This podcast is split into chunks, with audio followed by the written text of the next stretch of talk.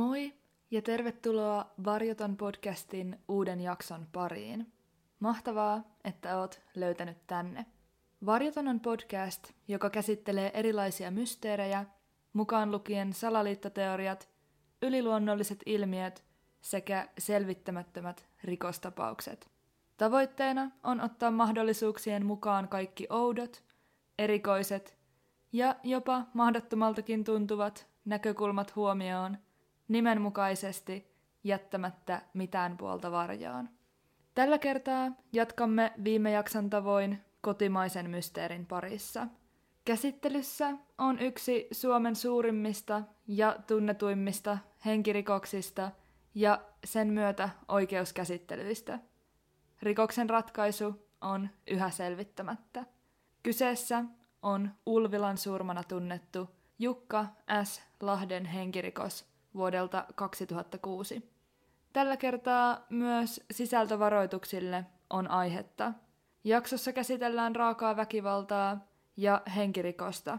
Myös mainintoja muun muassa satanismista, lapseen kohdistuvasta väkivallasta ja lapsen seksuaalisesta hyväksikäytöstä esiintyy jaksossa. Jos koet aiheet ahdistavaksi, suosittelen kuuntelemaan vaikkapa jonkin toisen jakson.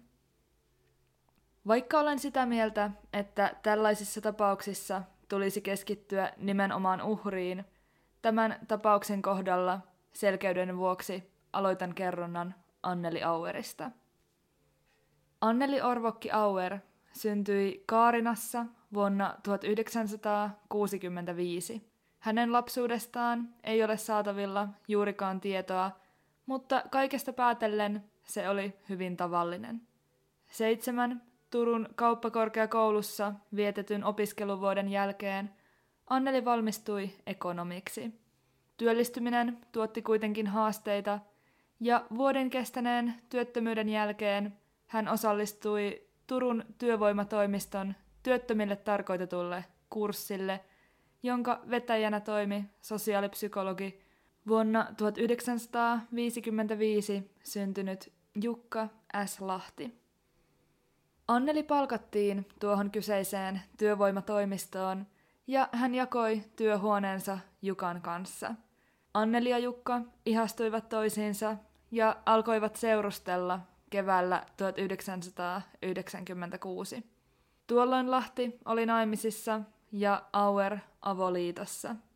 Kesän käännyttyä syksyyn Anneli huomasi olevansa raskaana Jukalle. Aluksi Anneli ja Jukka päättivät pyrkiä pelastamaan aikaisemmat suhteensa. Auerin silloinen avomies jopa tunnusti syntyneen lapsen isyyden. Kuitenkin helmikuussa 1998 pari aloitti yhteisen elämän Annelin muutettua Jukan luo asumaan. Tuolloin Jukka huolehti perheen elannosta, kun tuore äiti hoiti vauvaa kotona. Urastaan huolimatta lapsirakas Jukka koki perheen elämänsä tärkeimmäksi asiaksi. Sittemmin pariskunta sai vielä kolme lasta lisää. Viides lapsi oli suunnitelmissa, mutta sitä ei toiveista huolimatta kuulunut. Anneli ja Jukka olivat huomiota herättävä pari. He poikkesivat toisistaan niin ulkoisesti kuin luonteen puolesta. Jukka oli erittäin lyhyt, sosiaalinen ja puhelias mies – kun taas Anneli, naiseksi varsin pitkä, erakkoluontoinen ja sisäänpäin kääntynyt. Pariskuntaa ei nähty juuri koskaan yhdessä kodin ulkopuolella. Anneli on sitten kuvaillut suhdettaan Jukkaan rauhalliseksi ja leppoisaksi. Hänen mukaansa ristiriidat heidän välillään eivät olleet yleisiä. Anneli ja Jukka asuivat ensin Turussa minkä jälkeen pari muutti pienen matkan päähän Raisioon. Lopulta vuonna 2002 he ostivat omakotitalon Ulvilan kaupungista, Tähtisen tieltä. Jukka oli saanut töitä luvatan kuparitehtaalta, jossa hän toimi henkilöstön kehittämispäällikkönä. Perhe ei koskaan kotiutunut Ulvilaan toivotulla tavalla. He suunnittelivatkin muuttoa takaisin Turkuun ja haaveilivat ulkomailla asumisesta. Perheen arkea on kuvailtu sulkeutuneeksi, eikä heidän kotonaan käynyt esimerkiksi juurikaan vieraita. Jukka teki pitkää päivää töissä, mutta kaiken vapaa-aikansa hän pyhitti perheelleen. Pari kertaa vuodessa perhe teki yhteisiä reissuja ulkomaille. Kotiäitinä toiminut perheenäiti Anneli Auer pyöritti vapaa-aikanaan internetissä blogityylisiä sivustoja, joilla käsitteli pääasiassa synnytyksen jälkeistä laihduttamista ja antoi askartelu- sekä matkailuvinkkejä. Hänen on kuvailtu rakentaneen itsestään kuvaa pullantuoksuisena kotiäitinä.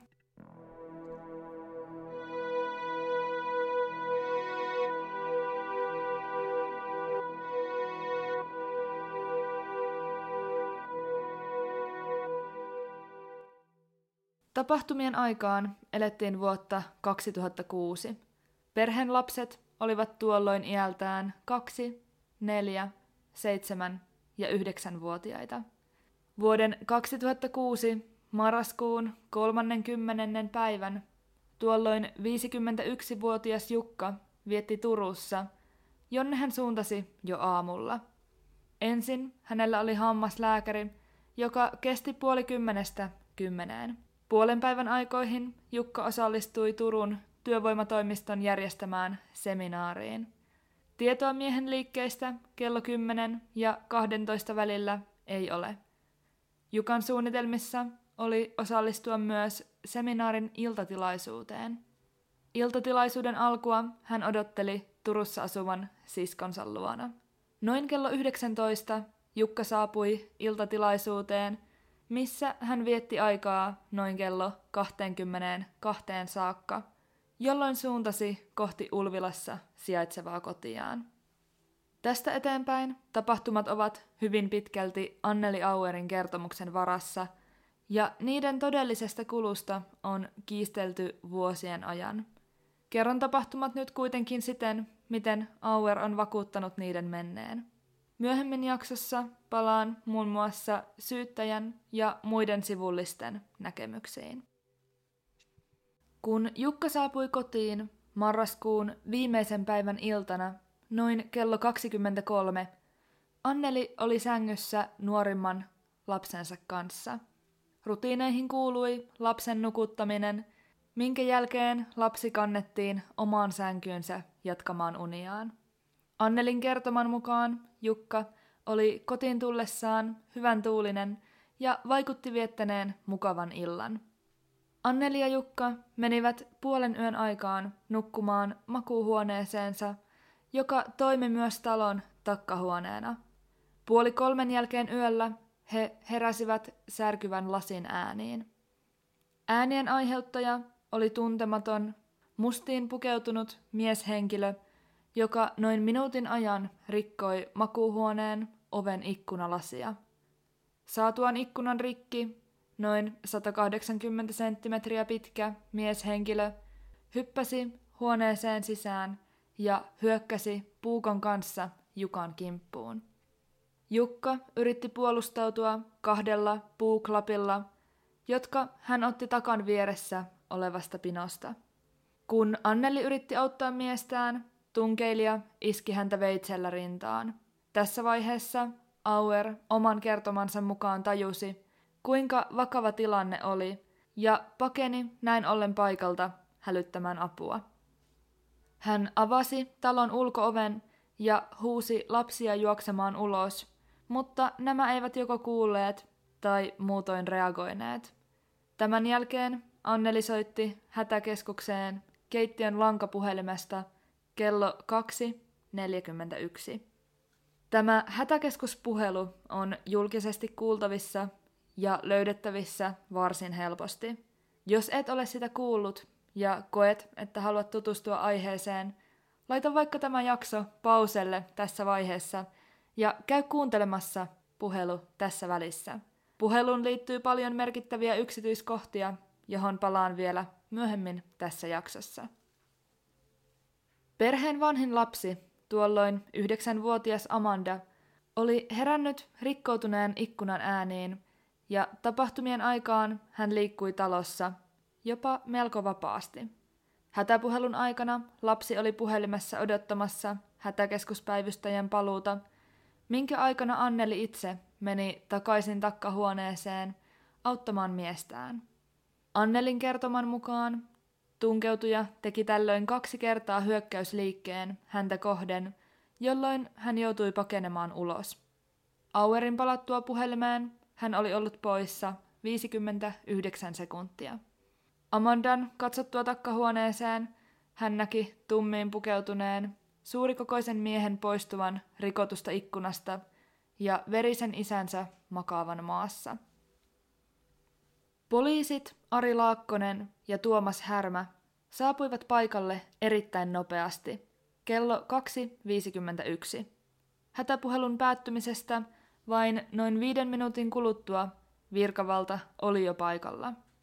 Poliisien saapuessa Jukka makasi elottomana takkahuoneen lattialla, veren ja lasin sirujen ympäröimänä. Hänen vieressään oli verinen veitsi sekä puuklapi. Näistä kumpikaan ei ollut kuitenkaan varsinainen murhaväline, sillä Jukan kuolin syyksi paljastui isku painavalla ja tylpällä esineellä kasvojen ja pään alueelle. Tätä esinettä ei löydetty rikospaikalta. Huoneen sängyltä löytyi musta näppylähansikas. Tämän lisäksi sängyn päällä oli toinen puuklapi, josta löytyi sekä Jukan että tuntemattomaksi jääneen henkilön DNAta. Tämä DNA on koko tapauksen surullisen kuuluisa yksityiskohta. Sitä luonnollisesti pidettiin äärettömän merkittävänä johtolankana tapauksen ratkaisun kannalta, ja sen avulla suljettiin lukuisia epäiltyjä pois. Seitsemän vuotta myöhemmin, vuonna 2013, DNA osoittautui kuuluvaksi poliisin omalle tutkijalle. Rikospaikalla oli verisiä kengän jälkiä niin takkahuoneessa kuin ulkona terassillakin. Rikotun ikkunan karmeissa oli erotettavissa näppylähansikkaan jättämiä verijälkiä. Rikospaikalta löydettiin runsaasti ruskeita kuituja, joiden alkuperää ei pystytty selvittämään. Kuituja oli muun muassa rikotun ikkunan reunoissa, terassilla ja uhrissa. Auerin päällä olleesta punaisesta teepaidasta kuituja ei löytynyt. Anneli Auer vietiin sairaalaan välittömästi, sillä myös hän oli vakavasti loukkaantunut. Sairaalassa hän vietti yhteensä neljä päivää. Perheen neljä lasta sijoitettiin sosiaalityöntekijän toimesta perhetukiasuntolaan. Tarkempia tutkimuksia rikospaikalla tehtiin välittömästi aamun valjettua. Poliisin koirapartio saapui paikalle etsimään hajujälkeä väitetystä surmaajasta. Rikospaikka oli kuitenkin turmeltunut lukuisten poliisien ja ensihoitohenkilökunnan liikuttua siellä. Täten jälkien ottaminen osoittautui erittäin haastavaksi. Murhayötä edeltävänä iltana ja parin viikon aikana ennen sitä tekopaikan läheisyydessä havaittiin usean silminnäkijän toimesta punainen Volvo-merkkinen auto. Auton kerrotaan ajaneen poikkeuksellisen hitaasti, peruutelleen ja pysähdelleen postilaatikoiden kohdalla, myös Auerin ja Lahden talon edustalla. Auton omistajaa ei poliisin toimesta kuitenkaan tavoitettu, eikä voida olla varmoja, onko havainnolla mitään tekemistä Jukka Lahden murhan kanssa.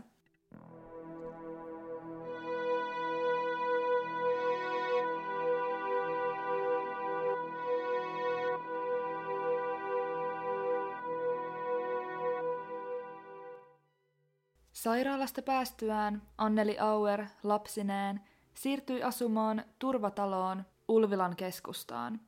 Vajaan kahden viikon päästä 14. joulukuuta Anneli sai takavarikoidut Tähtisentien talon avaimensa takaisin ja kävi lastenhoitajan kanssa talolla. Tällöin hän haki vaatteita Jukan hautajaisiin ja tyhjensi jääkaapin sekä pakastimen – heittäen suurimman osan niiden sisällöstä roskiin. Jukan hautajaisia vietettiin tätä seuranneena päivänä 15. joulukuuta Turussa. Poliisi esitti Jukkalahden surmaamisen motiiviksi kostoa joko jostakin konkreettisesta, todellisesta asiasta tai vaihtoehtoisesti jostakin koetusta asiasta. Kuten sanottu, Jukka työskenteli Luvatan kuparitehtaalla henkilöstön kehittämispäällikkönä, missä hänen toimenkuvaansa kuului irtisanottujen työntekijöiden uudelleen työllistäminen. Hän ei siis itse varsinaisesti päättänyt irtisanomisista. Annelin mukaan työelämään liittynyt katkeruus kuitenkin kohdistui usein Jukkaan. Tiedossa esimerkiksi on, että Jukan autoa oltiin tahallisesti naarmutettu. Mitään niin radikaalia ei kuitenkaan ollut tapahtunut, että Jukka olisi kokenut itsensä erityisen uhatuksi ja esimerkiksi ilmoittanut asiasta poliisille. Voisi kai sanoa, että etenkin tutkinnan alkuvaiheet mokattiin hyvin räikeästi.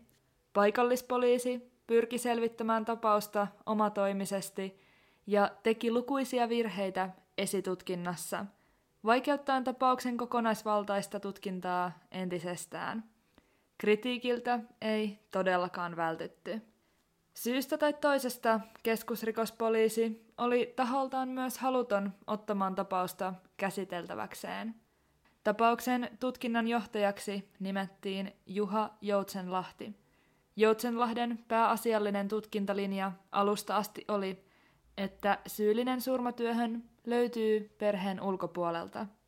Myöhemmin myös keskusrikospoliisi liittyi mukaan tapauksen tutkintaan.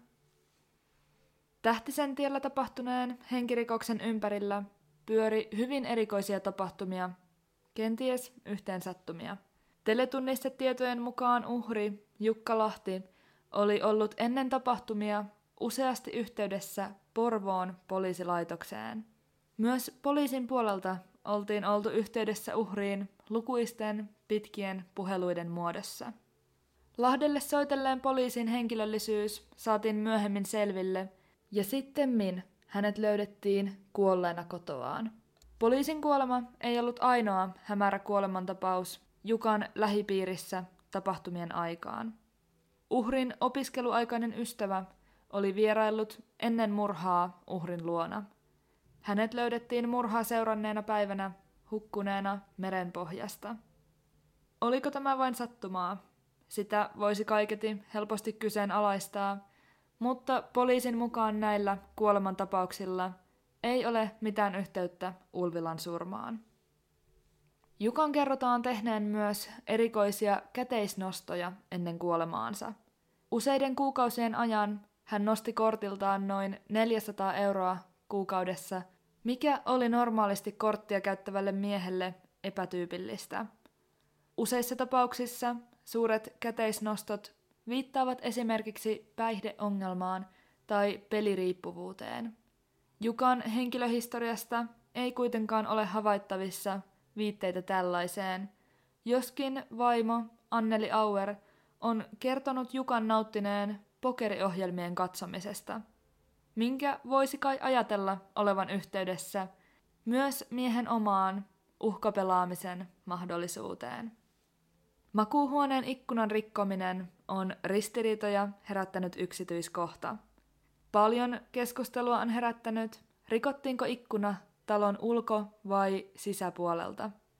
Tämän selvittämiseksi tehtiin useita rekonstruktioita useiden eri tahojen toimesta, pyrkimyksenä selvittää muun muassa, kuinka lasin sirpaleet leviäisivät näissä vaihtoehtoisissa tilanteissa – Lukuisista rekonstruktioista huolimatta täyttä absoluuttista totuutta asiaan ei löydetty, ja kysymys herättää yhä tänä päivänä ristiriitaisia mielipiteitä ihmisten välillä.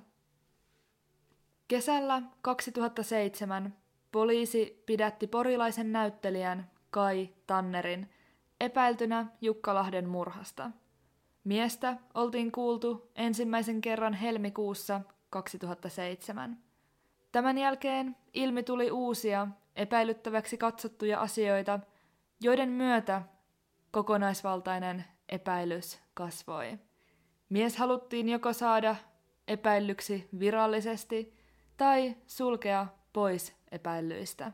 Tutkinnanjohtaja Joutsenlahti lähetti Anneli Auerille sähköpostilla kuvan tästä näyttelijästä. Toiveissa oli, että nainen pystyisi tunnistamaan, oliko kuvan mies sama henkilö, joka oli tunkeutunut surmayönä heidän kotiinsa Ulvilassa. Kuvan nähtyään Auer piti mahdollisena, että kyseessä oli sama henkilö. Asian varmistamiseksi järjestettiin rivitunnistus, jonka yhteydessä Auer edelleen arvioi porilaisen näyttelijän mahdolliseksi tekijäksi. Tanner kuitenkin vapautui epäilyistä koiran hajutestin sekä puuklapista löydetyn DNAn perusteella, oltuaan pidätettynä vain muutaman päivän ajan. Kai Tanner on epäilyistä ehkä se kaikkein tunnetuin, mitä tulee tutkintalinjaan ulkopuolisesta tekijästä. Todellisuudessa poliisin kiinnostuksen herättäneitä henkilöitä oli satoja, mukaan lukien henkilöitä esimerkiksi Jukan työpaikalta. Hyvin suuri osa varten otettavista epäilyistä suljettiin pois tutkinnasta jo aiemmin mainitun puuklapista löytyneen DNAn perusteella. Tässä vaiheessahan tiedämme jo, että DNA kuului poliisin omalle tutkijalle, ja näin ollen Jukan murhatutkimuksissa mentiin hyvin pahasti väärään suuntaan tässä vaiheessa. Syksyllä 2007 poliisi tiedotti lisää surmapaikalta löytyneestä veitsestä. Veitsi oli merkeltään Fiskars ja se oli suhteellisen harvinainen. Poliisin mukaan se oli Fiskarsin oman sarjan fileerausveitsi, millaisia on valmistettu 1979-luvun alusta lähtien. Rikospaikalta löytynyt veitsi oli poliisin mukaan ostettu ennen vuotta 1984, eikä sellaisia tapahtumien aikaan enää ollut Suomen markkinoilta saatavissa. Kyseistä puukkoa oli käytetty runsaasti ja se oli erittäin kulunut. Kaksi vuotta murhan jälkeen Juha Joutsenlahti siirrettiin pois murhatutkinnan johdosta. Joutsenlahti itse koki, ettei hänen ajattelumalliaan katsottu soveliaaksi tutkinnan johtoon. Hänen mukaansa edelleen todennäköistä oli, että tekijä on perheen ulkopuolelta. Uudeksi tutkinnanjohtajaksi nimettiin Pauli Kuusiranta. Hänen myötään tutkinta alkoi keskittyä voimakkaammin perheen äitiin, Anneli Aueriin.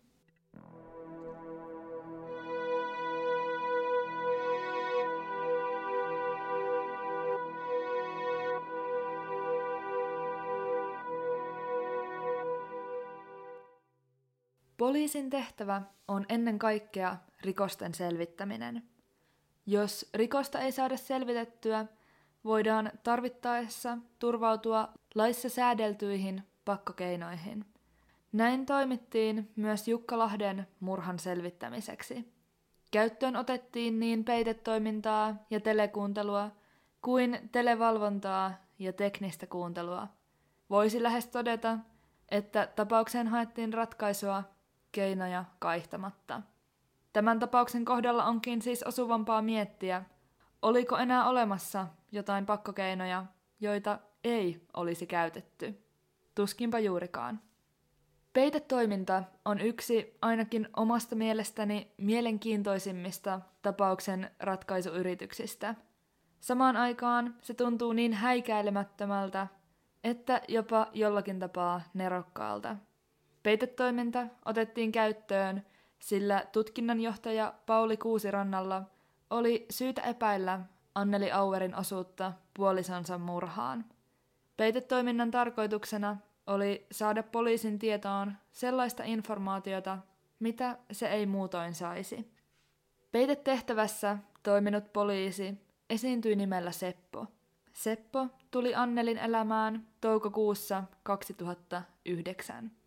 Eräänä aamuna Auer oli ollut viemässä tytärtään esikouluun, kun hän oli löytänyt maasta soivan puhelimen, johon hän oli vastannut.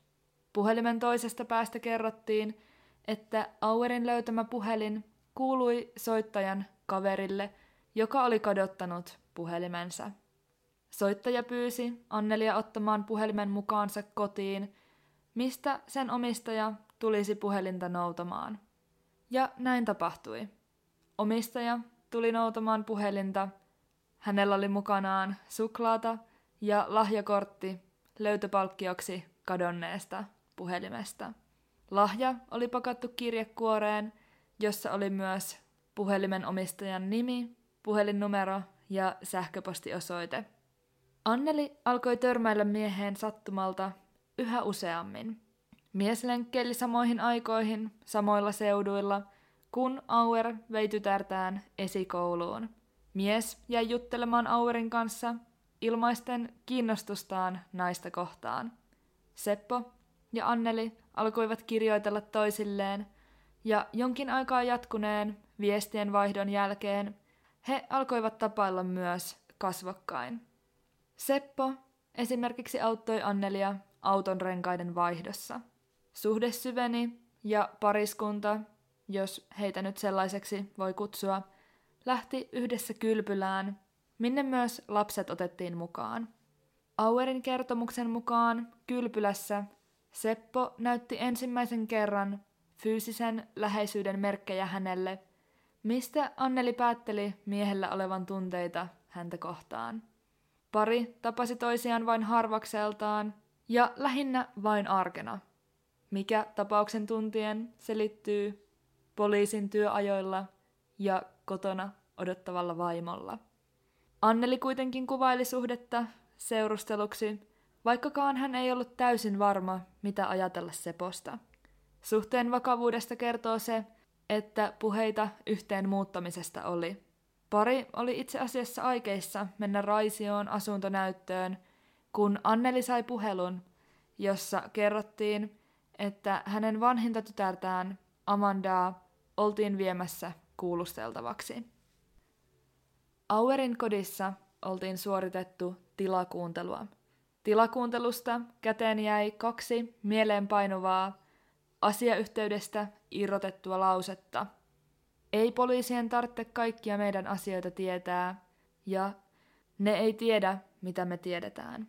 Näitä lauseita käytettiin todisteina myöhemmin tulevassa murhaoikeudenkäynnissä.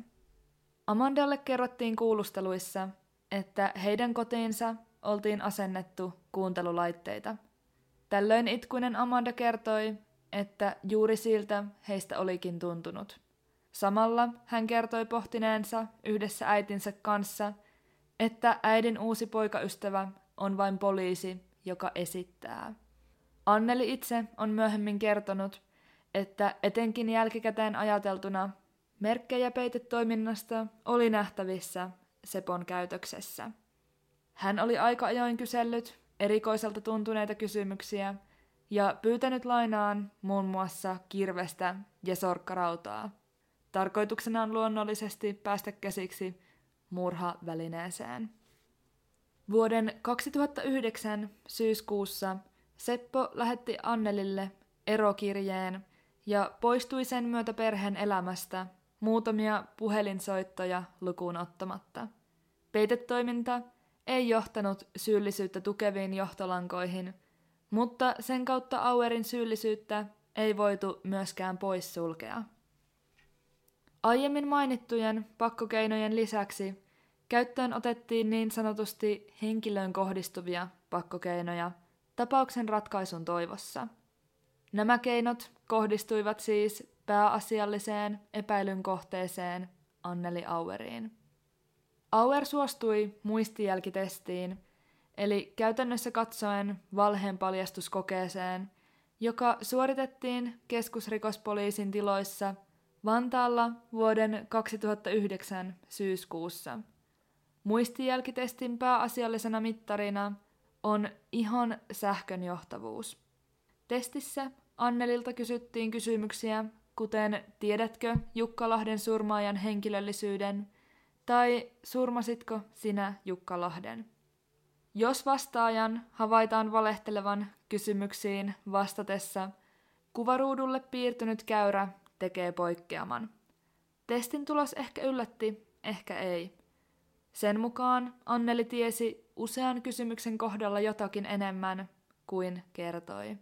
Mutta kuten olen sanonut aikaisemminkin, tällaiset valheenpaljastuskokeet eivät ole oikeaa tiedettä, eivätkä anna siis sataprosenttisen luotettavaa tietoa. Niiden tuloksia ei voida käyttää esimerkiksi todisteena oikeudessa. Lisäksi Anneli Auerin kohdalla testi suoritettiin vasta vuosien päästä murhan tapahtumisesta, mikä vaikuttaa myös osaltaan heikentävästi testin luotettavuuteen. Koko testin toteuttaminen katsottiin jokseenkin kyseenalaiseksi, sillä asiantuntijoiden mukaan sen tekeminen näin myöhään ei olisi järkevää. Kun kolmen vuoden tutkinta ei tuonut teolle ulkopuolista tekijää, poliisi otti Anneli Auerin kiinni epäiltynä miehensä Jukka S. Lahden murhasta pohjaten todennäköisiin perusteisiin. Kiinniotto tapahtui Auerin ollessa paluumatkalla kotiin muistijälkitestistä. Samana päivänä Auerin lapset sijoitettiin pienten lasten vastaanottokotiin. Tutkintavankeuden aikana Aueria kuulusteltiin lukuisia kertoja. Kuulustelut olivat luonteeltaan hyvin pitkiä ja raskaita. Erään tyypillisen pitkän ja painostavan kuulustelun jälkeen Auerille äkkiä ilmoitettiinkin, että hän olisi vapaa lähtemään. Auer päästettiin vapaaksi neljä päivää kiinnioton jälkeen. Annelin oman kertomuksen mukaan poliisit odottivat vastapalvelusta ystävällismielisestä käytöksestä, viitaten siis Auerin vapauttamiseen. Heillä olikin jo saman tien tarjota uusi, niin sanotusti vapaamuotoinen tapaaminen. Ohjeeksi Auerille annettiin tapahtumien tarkka muisteleminen, sillä tässä vapaamuotoisessa tapaamisessa hänellä tulisi olla jotakin kerrottavaa. Kyseenalaiselta kuulostaa, että Auerille vihjailtiin mahdollisuudesta tavata lapsiaan mikäli hänellä olisi jotakin kerrottavaa poliisille. Tämä ei ollut suoraa uhkailua, mutta vihjailua, mikä ei tee siitä juurikaan vähempää kyseenalaista. Anneli Auer ei oman kertomansa mukaan muistanut murhayön tapahtumia. Vapauduttuaan hän meni usean nukkumattoman yön jälkeen tilaan, jossa ei oman näkemyksensä mukaan enää itsekään tiennyt, mikä oli totta ja mikä ei. Kuulustelut Anneli Auerin osalta eivät olleet vielä ohi. Useiden päivien kuulustelujen jälkeen Auer päätyi tunnustamaan syyllisyyden puolisonsa Jukkalahden murhaan. Tai no, näin asia poliisien ja etenkin median keskuudessa tulkittiin. Tosiasiassa Auer luki tämän niin sanotun tunnustuksensa suoraan paperista ja lähinnä järkeili pikemmin kuin myönsi mitään.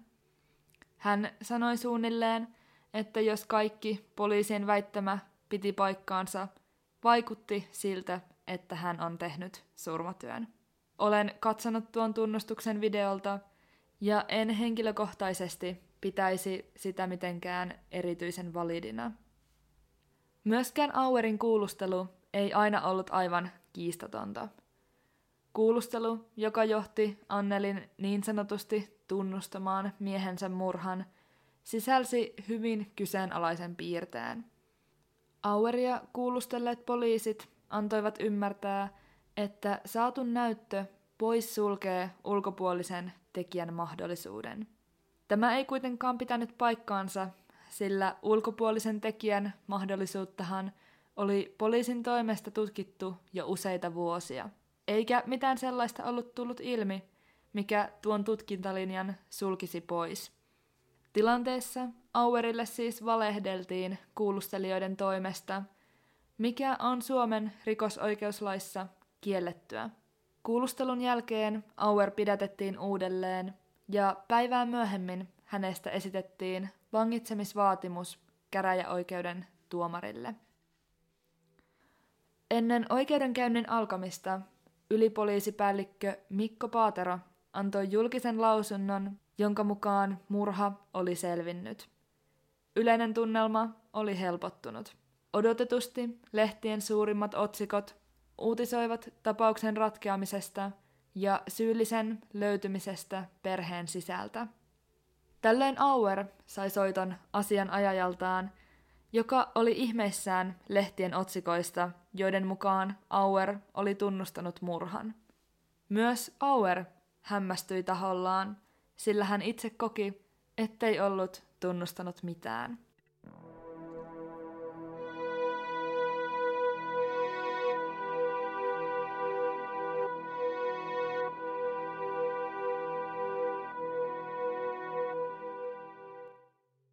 Pitkä oikeudenkäyntiprosessi alkoi maaliskuussa vuonna 2010.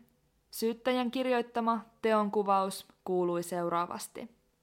Lahden palattua noin kello 23 aikaan työmatkalta on puolisoiden välille syntynyt jo aikaisemmista erimielisyyksistä johtuva riita, mistä on ollut seurauksena myös puolin ja toisin tapahtunut kiinnikäyminen. Lyönnöistä kylkien ja kainalon alueelle on aiheutunut uhrille runsaasti verta vuotavia haavoja ja toimintakyvyn menetys. Uhri on todennäköisesti myös menettänyt tajuntansa, minkä johdosta Auer on luullut tappaneensa puolisonsa. Tämän jälkeen Auer on ikkunan rikkomalla ja verisiä kengänjälkiä myös terassin oven ulkopuolelle lavastanut hämäystarkoituksissa sellaisiksi, että asuntoon olisi ikkunan rikkoen tullut ulkopuolinen henkilö, joka olisi surmannut Jukka Lahden. Uhri ei kuitenkaan ollut Auerin edellisten lyöntien johdosta kuollut, vaan tullut jossakin vaiheessa tajuihinsa, alkaen voimakkaasti valittamaan. Estääkseen jälkeellä ollen tyttärensä näkemästä teon loppuun saattamista, Auer on soittanut hätäkeskukseen ja soiton aikana käskenyt lapsensa jäädä puhelimeen. Auer on itse palannut makuuhuoneeseen, missä hän on lyönyt lattialla maannutta miestään kaksi kertaa painavalla esineellä päähän. Iskujen seurauksena mies oli kuollut välittömästi. Syyttäjä vaati Anneli Auerille rangaistusta Jukkalahden murhasta. Hätäkeskuspuhelun tallenne toimi oikeudessa todisteena. Keskusrikospoliisin äänitutkijan Tuija Niemen mukaan neljä minuuttia ja 20 sekuntia kestäneestä hätäkeskusnauhasta ei kuulunut vieraan henkilön puhetta, ei lasin päällä kävelyn ääniä, ei kamppailun ääniä, eikä ääniä, jotka viittaisivat rikotusta ikkunasta poistumiseen. Tallennetta on tutkittu myös FBIn toimesta, mikä ei muuten ole mikään ihan pikkujuttu. FBI poisti tallenteelta Jukkalahden, Anneli Auerin sekä hereillä olleen tyttären Amandan äänet, eikä jäljelle jäänyt mitään. Myös käräjäoikeuden päätös hätäpuhelutallenteesta oli sama kuin keskusrikospoliisin äänitutkijan sekä FBIn. Myöskään heidän tutkimustensa mukaan tallenteella ei ole viitteitä ulkopuolisen henkilön aiheuttamista äänistä. Oikeuden mukaan tässä vaiheessa puhelun perusteella olikin riittävällä varmuudella osoitettu, ettei huoneistossa ollut puhelun aikana ulkopuolisia henkilöitä. Kesäkuussa 2010 Satakunnan käräjäoikeus antoi välituomionsa, jonka mukaan Anneli Auer tuomittiin puolisonsa Jukkalahden murhasta tuomareiden äänin 2-1. Hän sai tuomiokseen elinkautisen vankeusrangaistuksen. Välituomion saanut Anneli lähetettiin mielentilatutkimukseen Vaasan sairaalaan. Mielentilatutkimuksen perusteella Auerin katsottiin olleen täydessä ymmärryksessä teon aikana, eikä hänellä ilmennyt viitteitä mielenterveysongelmista, persoonallisuushäiriöstä tai alkoholiongelmasta. Tämän johdosta elinkautinen vankeusrangaistus astui voimaan. Tuomiosta eriävän mielipiteen antanut tuomari perusteli ratkaisuaan sanoen, vaikka hätäpuhelutallenteen taustalta ei voida erottaa ulkopuolisen tekijän ääniä, ei ulkopuolisen tekijän mahdollisuutta voitaisi siitä huolimatta poissulkea ainoastaan sen perusteella. Tämä tuomari vaati Auerin vapauttamista. Tuomion jälkeen Anneli Auerin veli ja hänen vaimonsa ryhtyivät Auerin lasten sijaisvanhemmiksi. Vanhin tytär Amanda kuvaili uudessa kodissa asumista kamalaksi. Hän ei kertomansa mukaan voinut nähdä vanhoja kavereitaan, ja uuden kodin säännöt tuntuivat kohtuuttoman tiukoilta. Esimerkiksi alakertaan ei saanut mennä ilman aikuista, sillä siellä säilytettiin lukuisia antiikkiesineitä. Tilanne kärjistyi Amandan ja hänen enonsa riitaantumiseen, jonka seurauksena Amanda sijoitettiin asumaan erilleen sisaruksistaan yksityiseen ryhmäperhekotiin. Anneli Auer valitti tuomiostaan Vaasan hovioikeuteen. Hovioikeuden käsittely alkoi keväällä 2011, viisi vuotta murhan jälkeen. Käsittelyn seurauksena hovioikeus päätyi vapauttamaan Auerin yksimielisellä päätöksellä.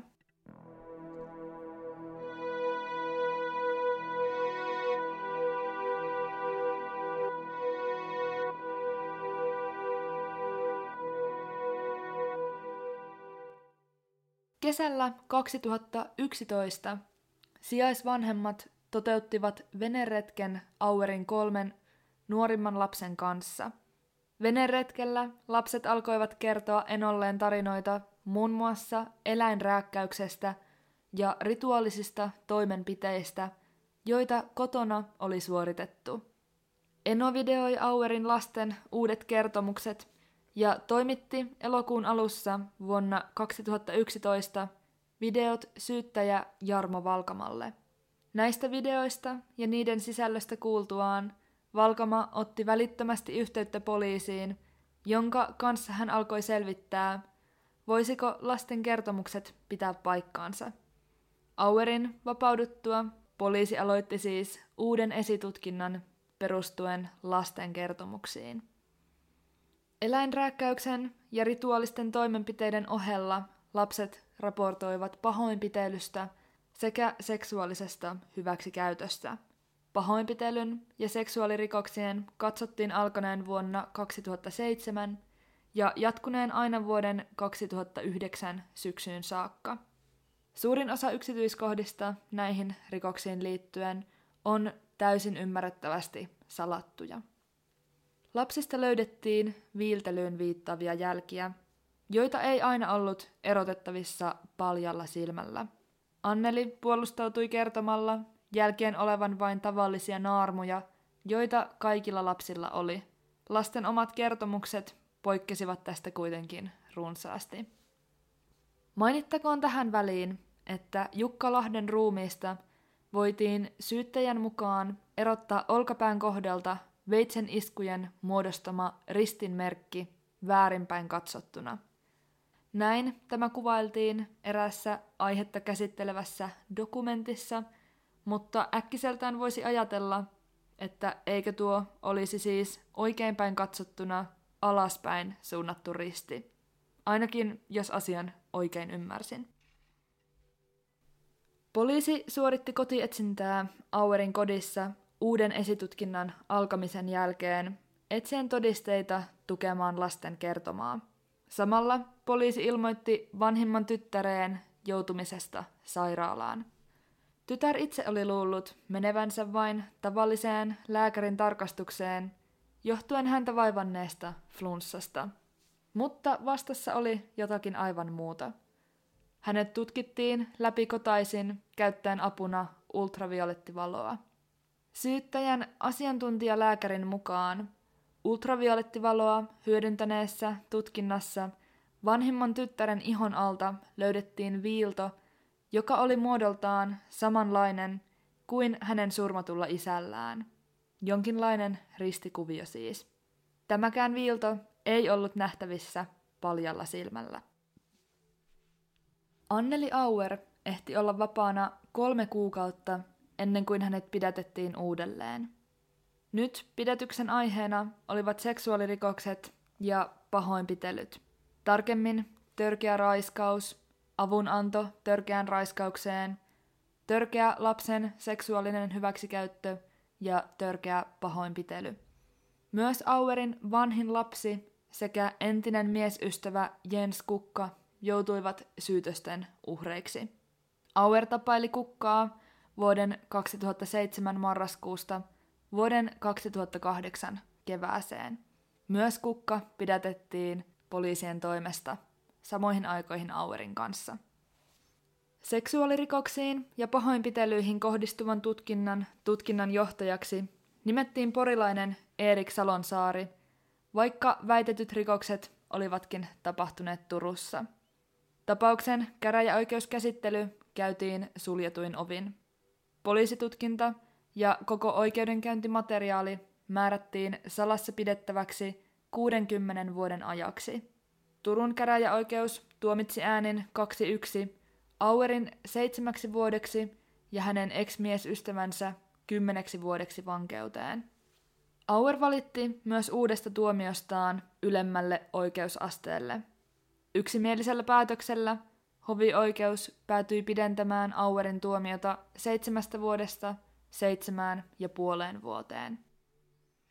Seksuaalirikostuomion myötä syyttäjä Jarmo Valkama halusi tuoda Ulvilan murhan uudelleen oikeuden arvioitavaksi. Syyttäjä halusi viedä tapauksen korkeimman oikeuden harkittavaksi. Tässä välissä avaan hieman suomalaista oikeusjärjestelmää, jollei se ole täysin tuttu. Suomessa oikeus on kolmiportainen. Alin oikeus, eli käräjäoikeus, on portaista ensimmäinen. Oikeudenkäyntiä vaativat tapaukset menevät ensimmäisenä käräjäoikeuden käsittelyyn. Seuraava porras on hovioikeus, mihin käräjäoikeuden päätöksistä on mahdollista valittaa ja missä niitä käsitellään mahdollisesti uudelleen. Hovioikeuden päätökset luonnollisesti painavat enemmän kuin alimman oikeusasteen. Korkeimmalla on nimensä mukaisesti korkein oikeus. Sen päätökset ovat vielä hovioikeutta painavampia ja sille kuuluu niin sanotusti viimeinen sana. Jukka Lahden henkirikostapauksen käsittely vietiin kuin vietinkin korkeimman oikeuden arvioitavaksi. Korkein oikeus mitätöi Anneli Auerin kohdalla tehdyt kaksi aikaisempaa tuomiota ja palautti tapauksen takaisin alimpaan oikeusasteeseen. Korkeimman oikeuden päätöksen takana oli syyttäjän uusi tapahtumakuvaus, joka perustui poliisin lisätutkimukseen ja lasten salaisiksi määrättyihin kertomuksiin. Lasten kertomusten perusteella uskottiin, että murhassa käytettiin apuvälineitä ja se oli äänitetty etukäteen. Syyttäjän mukaan perheen elämää oli sävyttänyt saatanan palvonta. Annelin kirjahyllystä löytyi väitteiden mukaan musta raamattu. Perheen pojan mukaan Auer oli yhdessä vanhimman tyttärensä kanssa murhannut isän, äänittänyt tapahtumat ja soittanut äänitteen hämäysmielessä myöhemmin hätäkeskukselle, jotta syntyisi vaikutelma, että uhri oli vielä puhelun aikana ollut hengissä. Lapsi kertoi murhayön aikana kuuleensa nauhurin suhinaa ja sen käynnistämisestä kuuluneen naksauksen. Lisäksi hän kertoi kuulleensa veitsellä lyömisestä seuraavia ääniä. Myös muut perheen kolmesta nuorimmasta lapsesta olivat tässä vaiheessa sitä mieltä, että Auer oli syyllistynyt Jukkalahden murhaan. Käräjäoikeuden istunnot alkoivat vuoden 2013 elokuussa. Syyttäjän kuvaustapahtumista pysyi kuitenkin muuttumattomana, sillä hänellä ei ollut esittää lasten kertomusten lisäksi juuri mitään sellaista, mitä ei olisi käsitelty jo vuonna 2010. Entinen tutkinnanjohtaja Juha Joutsenlahti toimi oikeudessa todistajana. Joutsenlahdesta puheen ollen joku ehkä kiinnittikin aikaisemmin jo huomiota erääseen pieneen, melko kyseenalaiseen yksityiskohtaan. Nimittäin, tutkinnan alkuvaiheessa porilaisen näyttelijän Kai Tannerin ollessa epäilyksen varjon alla Joutsenlahti lähetti epäilystä kuvan sähköpostitse Auerille ennen rivitunnistusta. Tämä on kuitenkin määräysten vastaista, sillä kuvan näkeminen voi vaikuttaa rivitunnistuksen tulokseen. Valtakunnan syyttäjän virasto nosti tästä syystä virkarikossyytteen Joutsenlahtea vastaan. Käsittelyn jälkeen Joutsenlahti erotettiin virastaan. Jo toistamiseen käräjäoikeus tuomitsi Auerin elinkautiseen vankeuteen äänin 2-1 Jukkalahden murhasta. Jälleen Anneli Auer valitti päätöksestään Vaasan hovioikeuteen. Tämä hovioikeuden päätös on viimeisin voimaan jäänyt päätös, ja sen mukaan Auer vapautettiin syytteistä. Hän on siis oikeuden päätöksellä syytön puolisonsa Jukkalahden murhaan. Korkein oikeus ei yksimielisesti myöntänyt valituslupaa päätökselle.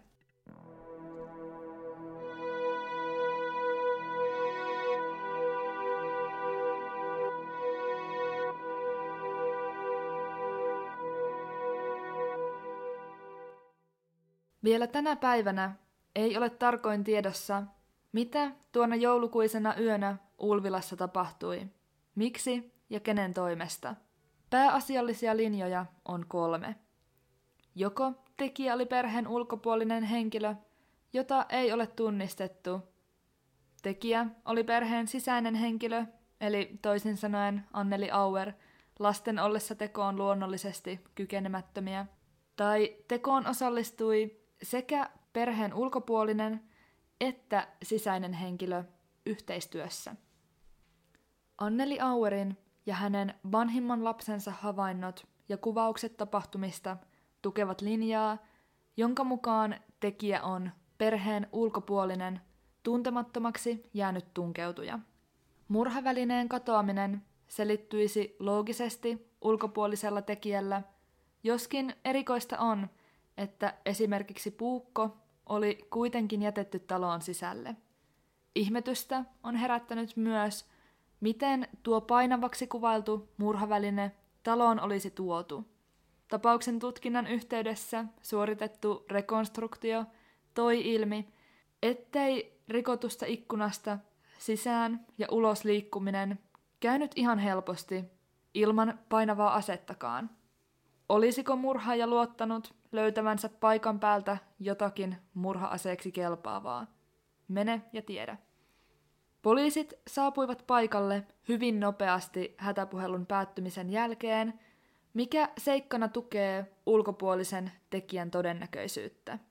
Anneli Auerin olisi ollut melko lailla mahdotonta lavastaa murhapaikka täysin vain noin viidessä minuutissa. Auerin syyllisyyttä puolestaan katsotaan tukevan lähinnä hätäpuhelutallenne, josta esiin nostetaan usein monia yksityiskohtia. Kuten aikaisemmin mainittu, puhelusta ei kuulu kenenkään ulkopuolisen ääntä. Lisäksi Annelin käyttämiä sanavalintoja on kyseenalaistettu.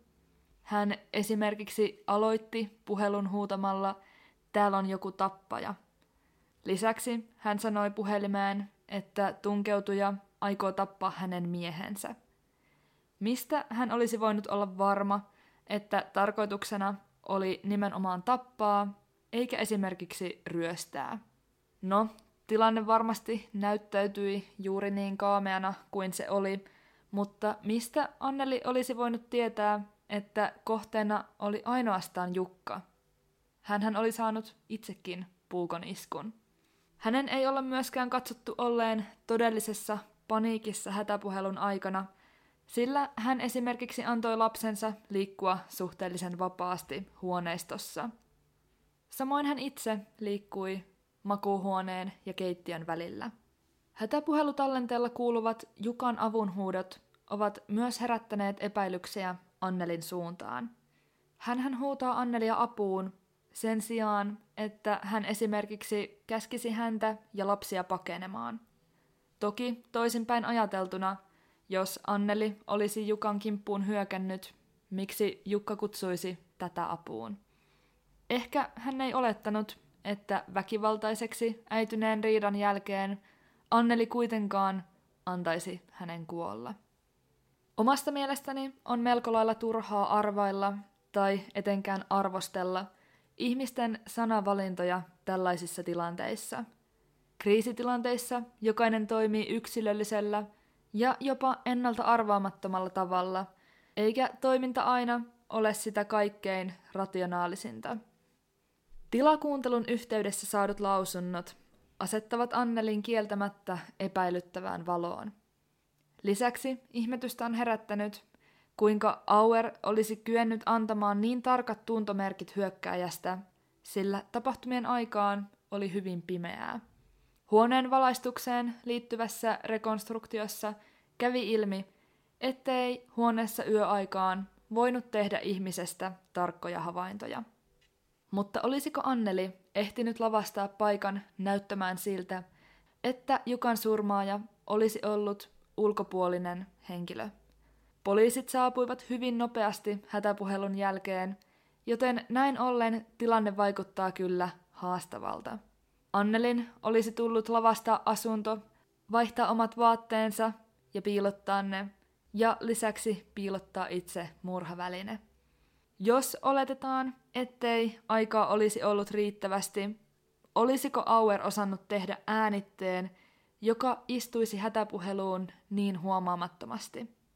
Tällöin lähes varmasti hänen olisi tullut suostutella vanhin lapsensa mukaan juoneen. Olisiko yhdeksänvuotias lapsi kyennyt säilyttämään tämän kaltaisen salaisuuden?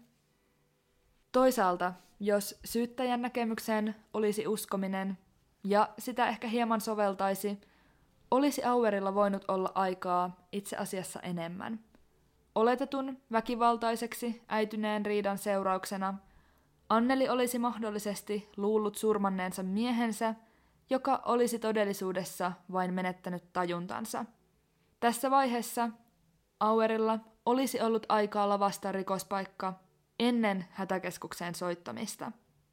Puhelun aikana Jukka olisi kuitenkin tullut tajuihinsa, jonka jälkeen Anneli olisi katsonut joutuneensa tilanteeseen, josta ei olisi enää pois pääsyä. Hän olisi viimeistellyt surmatyön ja piilottanut aseen. Kuulin aikanaan erään mielenkiintoisen näkemyksen mahdollisesta paikastakin. Tarkastettiinko kodin pakastinta tutkinnan yhteydessä? Auerhan kävi tyhjentämässä sen muutaman päivän päästä Jukan kuolemasta. Tämä on toki vain arvailua ja sitä kuuluisaa spekulaatiota. Entäpä jos Anneli Auerilla olisi ollut avustaja? Jos nämä kaksi aikaisempaa vaihtoehtoa yhdistyisivät. Käytännössä tapahtumat menisivät kuin ulkopuolisen tekijän sisältämässä tutkimuslinjassa, mutta Anneli olisi ollut juonessa mukana. Tällöin hän olisi tiennyt, ettei hänen tai lapsien kohdalla todellista vaaraa ollut, mikä puolestaan selittäisi, miksi hän liikkui itse ja antoi tyttärensä liikkua suhteellisen vapaasti huoneistossa. Motiivi olisi haastavampi kysymys. Miksi Anneli olisi halunnut oikein suunnitelmallisesti surmata miehensä? Esimerkiksi mitään salasuhteisiin viittaavaa ei ole löydetty kummankaan osapuolen kohdalta. Oikeuden päätöksen mukaan Anneli Auer ei ole syyllistynyt miehensä murhaan. En siis halua itse missään tapauksessa syyttää häntä minäkään. Läpikäydyt vaihtoehdot ovat puhtaasti mahdollisuuksia tapahtuneelle. Korostankin siis ajattelevani perinteisesti, että henkilö on syytön, kunnes toisin todistetaan. Eikä todisteita syyllisyydestä Anneli Auerin kohdalla ole oikeuden päätöksellä riittävästi.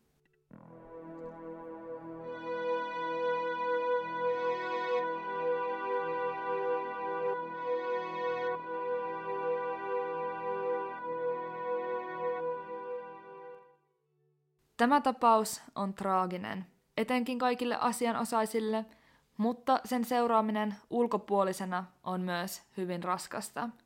Ehkäpä kaikkein suurimpia uhreja tapauksessa olivat perheen neljä lasta, jotka menettivät samalla kertaa isänsä, mutta myös ainakin suurilta osin äitinsä. Oli sydäntä särkevää katsoa tallennetta, jossa Anneli Auer kertoi tyttärelleen Amandalle, että Poliisit ovat kertoneet hänelle sellaisia asioita, jotka ovat saaneet hänet uskomaan, ettei talossa ollut muita. Että se, joka satutti häntä, oli isi, ja se, joka satutti isiä, oli hän itse. Yleinen asia, mikä monissa tapauksissa herättää harmitusta, on uhrin varjoon jääminen. Niin käy mielestäni myös tässä tapauksessa. Kuullessaan puhuttavan Ulvilan surmasta, monelle tulee ensimmäisenä mieleen Anneli Auer, ei varsinainen uhri Jukka Lahti. Ja syyllistyn tähän itsekin. Tässäkin jaksossa kuullut asiat pyörivät jopa valitettavan paljon nimenomaan Auerin ympärillä. Varsinaisen surmatyön jälkeiset tapahtumat, kuten monimutkainen oikeuskäsittely, on vain niin suuri osa tätä tapausta, että asialta on lähes mahdotonta välttyä. Tästä syystä päätin käydä jaksossa läpi myös Anneli Auerin myöhemmät pahoinpitely- ja seksuaalirikostuomiot. Koen niiden liittyvän tapaukseen siitä näkökulmien ja mielipiteiden luomiseen sekä hahmottamiseen, vaikka absoluuttisen suoraa yhteyttä ei olekaan. Toivon kuitenkin, että tapauksen todellisuus ei unohdu. Perhettään rakastavan, iloisen ja ulospäin suuntautuneen, työstään nauttivan neljän lapsen isän elämä päättyi aivan liian aikaisin. Juttu on kaiken kaikkiaan monimutkainen ja siihen liittyy ääretön määrä pieniä yksityiskohtia, joiden rajaaminen merkityksellisiin ja vähemmän merkityksellisiin on erittäin haastavaa. Yhtä kaikki lähes epätoivoisesti toivon, että tälle tapaukselle saataisiin vielä ratkaisu. Selittyykö Jukkalahden kohtalo kostonhimoisella ulkopuolisella tunkeutujalla? Jos kyllä, kuka tämä tunkeutuja oli ja mikä oli hänen motiivinsa? Liittyivätkö oudot käteisnostot tai erikoiset yhteydenpidot Porvoon poliisin kanssa tapahtumien kulkuun? Vai onko todellisuus jotakin aivan muuta? Kuten aina, tässäkin totean, mikään ei ole mahdotonta. Tämän kerran jakso alkaa lähestyä loppuaan. Kiitos todella paljon, kun kuuntelit. Jatketaan keskustelua Instagramin puolella tilillä Varjoton podcast, missä voit laittaa mulle yksityisviestiä tai kommentoida jaksoa koskevaa julkaisua. Myös sähköpostilla voi laittaa ajatuksia jaksosta, palautetta tai kehitysideoita. Olisi erittäin mielenkiintoista kuulla teidän mielipiteitänne ja ajatuksianne tätä mysteeriä koskien. Ensi kerralla mulla on aiheena joku muu mysteeri, jota käsitellään avoimesti, jättämättä mitään varjoon.